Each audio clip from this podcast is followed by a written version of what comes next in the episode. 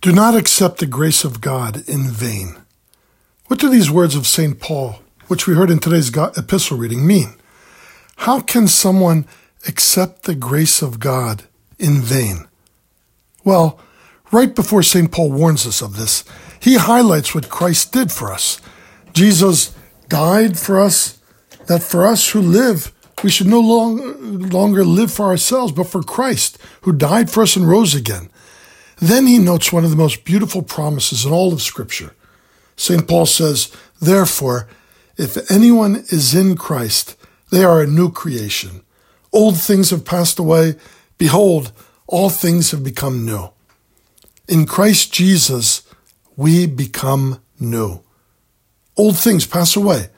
Our sinful mistakes and old habits that turn us away from God, our past regrets and fallen, distorted worldview, in Christ Jesus, we become a new creation, a new reality. We have a new beginning. Imagine what a gift this is when we truly understand it and embrace it. The Apostle Paul goes on to explain how we are reconciled with God. The separation that existed between humanity and God since the time of Adam and Eve is now repaired. We have direct access to the Lord Almighty as his beloved children. And in our divine reconciliation, he now invites us to become his ambassador in helping others find the same reconciliation and discover their own new life in Christ. Think about this. It's incredible. How exciting is this understanding of our faith to realize that the old passes away and that we have become a new creation, to appreciate that we have been reconciled with the Lord and have direct access to Him. To fathom that He invites us to act as His ambassador into the world, sharing His good news and helping others enter into this right relationship with God. What a gift we've received. Yet, after all this, is when St. Paul goes on to warn us do not accept the grace of God in vain. In other words, don't become a new creation, don't be reconciled with God, and don't act as an ambassador of Christ, receiving all these gifts only to turn away from Him in the end. When we don't respect the precious gift that God has given us, and we don't strive to fulfill our potential in Him, then we've turned our backs on the Lord Jesus and we've accepted the grace of God in vain. This is quite a scary and sobering warning.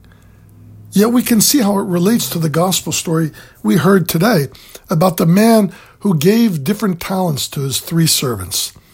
Now remember, in Jesus' time, a talent was a weight of about 75 pounds of a particular metal, typically gold or silver. Thus, a talent is equivalent to a great sum of money. The master gave each servant a special gift. One he gave five talents, to another he gave two talents, and to another one, each according to their ability. And he expected each of them to use their talents accordingly. These servants needed to heed the words of St. Paul to be careful not to accept the grace of God in vain. In other words, don't accept the talents from the master if you aren't going to use them and increase them. The first two servants took their talents and doubled them. The one given five increased them by five. The one given two increased it by two.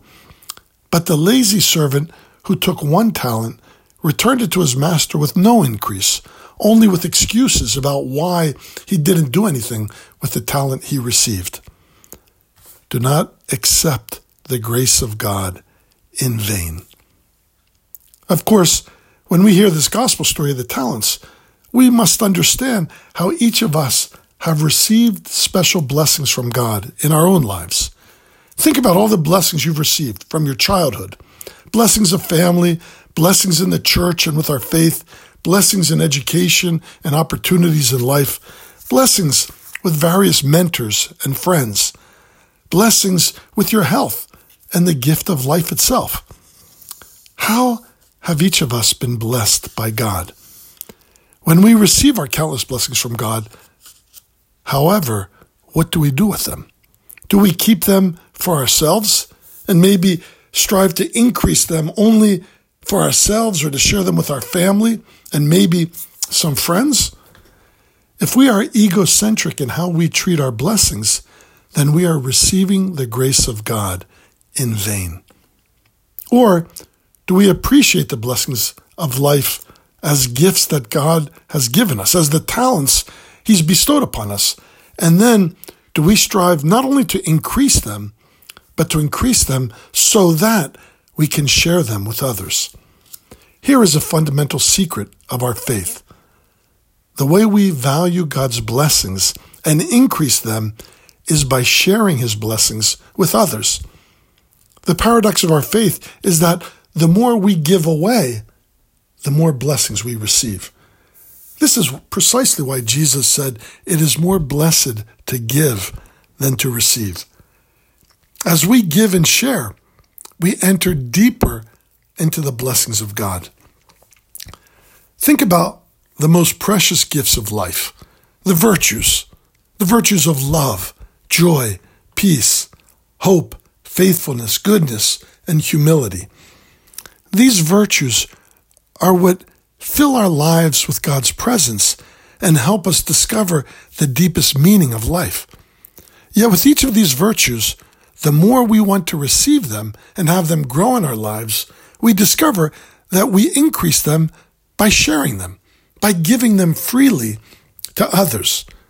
The more love we have, the more we feel the love of God, and then when we share it, the greater that love increases. The more we express gratitude for everything in life, the more we develop eyes to see God's blessings everywhere, and we become grateful for even the smallest things the more we enter into the joy of the Lord and then radiate this divine joy onto others, the more this divine joy increases in the depths of our heart. The more mercy we shower upon others, the more we experience God's mercy in our own lives. We don't accept the grace of God in vain when we share that grace with everyone we encounter. God's divine grace only increases as we try to give it away. This is what Jesus meant in today's parable when he said, To whom one to the one who has much, more will be given to him. The servant who was faithful with the five talents he received and increased them by five more talents not only entered into the joy of the Lord, but the Lord also entrusted him with even more talents. Think about it. We have all received incredible blessings from God. Our old fallen nature has passed away and we have become a new creation. We have been reconciled with the Lord and have direct access to Him. We have been called to act as His ambassador in the world by sharing His good news with everyone and inviting them to also enter into a right relationship with God. May we all truly act as good and faithful stewards with all the gifts, with all the blessings that we have received from God. And may we increase the talents He's given to us by freely sharing them with others. Let us not accept the grace of God in vain.